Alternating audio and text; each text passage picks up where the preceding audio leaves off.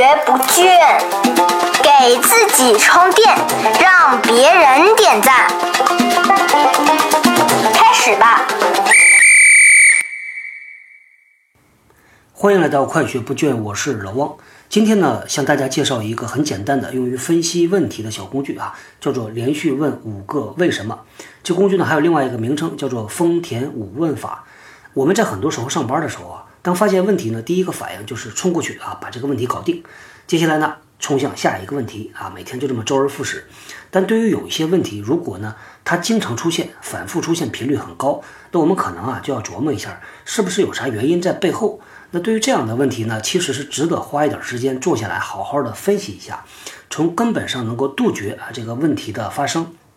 很多的问题啊，它并不是像我们表面上看到的啊，你看到一个原因能解决这原因，好像这问题就解决了。但实际上呢，可能是有深层次原因。那么这五个连续问为什么起到的就是这个作用，就是一层一层一层往下剥下去啊，直到找到了那个根本原因。咱举个例子啊，比如说呢。啊，在生产车间上有这么俩人，一个呢是老板，叫做汤姆同学啊，另外一个叫小白。这个某一个阳光明媚的下午呢，啊，汤姆就把这个小白滴落到面前，说：“哎，小白啊，咱们为什么最近的这个生产的产品在质检那边总过不去，他总给我们拒了呢？”这小白呢是个好同学，挺好学的，也好琢磨啊。他跟老板说，立刻他就能答出来。他说：“这个因为咱们生产这个塑料部件啊，经常被污染。”哎，这个汤姆同学说不对呀，这个以前没有被污染呢，为什么这段时间被污染呢？啊，小白说这个因为呢啊，我们那个切割机里头的油比较多啊，油经常溢出来。这汤姆呢，其实在这个时候他有可能有俩反应，第一个反应拍桌子说，那你还在跟我讲什么？赶快去把这个油清掉不就好了嘛？那小白可能噔噔噔就跑过去清，把这个油就清掉了。但是呢。有可能再过俩月，再过三个月，这问题又出来了。那再重复这么一段对话，那这是一种可能。另外一种可能呢？啊，这个汤姆同学啊，可以继续问他说：“为什么啊？这个切割机里有这么多油，你有没有去调查过呀？”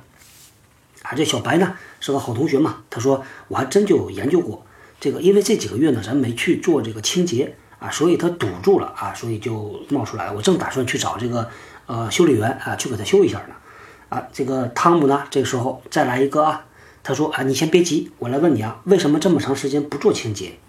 啊，这小白说，因为呢，我们只是在机器损坏的时候啊，我们才去做的啊。老板，你知道我们是找这个修理员来修的。那这个汤姆呢，接下来啊，就发现可能这是一个问题了啊，那他就问了，他说，为什么只有在损坏的时候啊，我们才要求这个维修员过来修呢？啊，这个小白讲说，因为呢，咱公司这么规定的。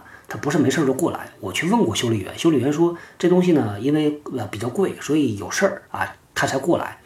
那对话到了这一个步骤呢，基本上我们也能听到啊，他这个原因呢，是因为公司对于这个修理员他维修的这个方法规章制度出了问题。所以如果解决类似这样的问题呢，你找到了这个制度层面的问题，那你就能从根本上杜绝它。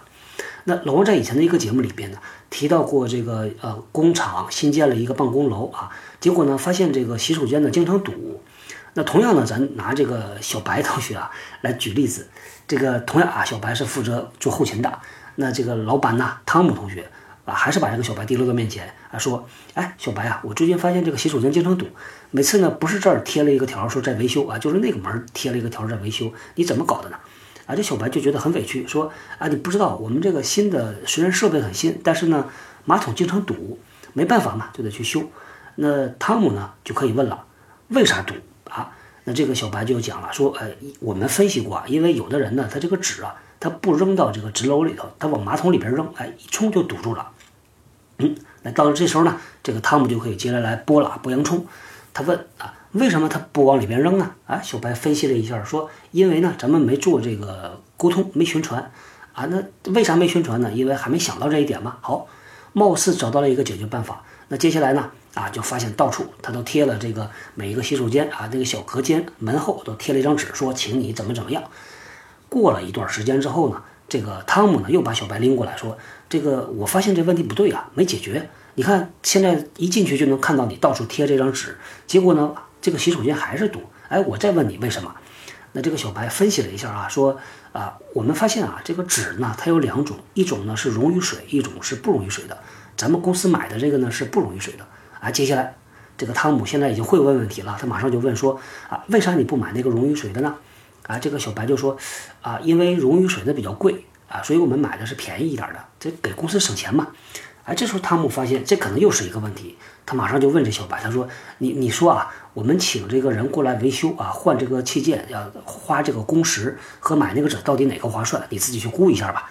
呃，你让大家没有没有这个洗手间用啊，这个所造成的影响，你去估一下。哎，通过这两个这个呃可能啊，你就会发现呢。”这个问五个为什么，它有可能是沿着一个角度切下去啊，一层一层一层啊，拨到那个核，貌似发现了个问题，但是经过时间验证可能不对啊，那你再选一个方向继续往下切啊，再去找那个原因。所以呢，一个问题呢，其实有很多角度去深入的去分析。那如果这个你在问的过程里边想到了这个角度，你就可以一层一层问下去，拿到一个解决方案。好，我们再从另外一个角度再切。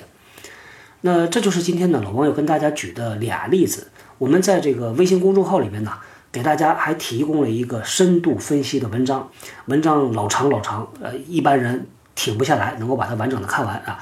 大家感兴趣呢，啊，可以到公众号里边回复五 W H Y 来看这个深度文章啊。同时，我们在微信公众号里边呢，给大家又另外提供了俩例子。大家可以到那个公众号里边啊去看另外的这两个小例子。好，我们今天呢就和各位聊到这里，我们后天见。新技能大家 get 到了吗？我是小汪，搜索关键字“人呐”，找到老汪的新浪微博和微信公众号，看更多的内容。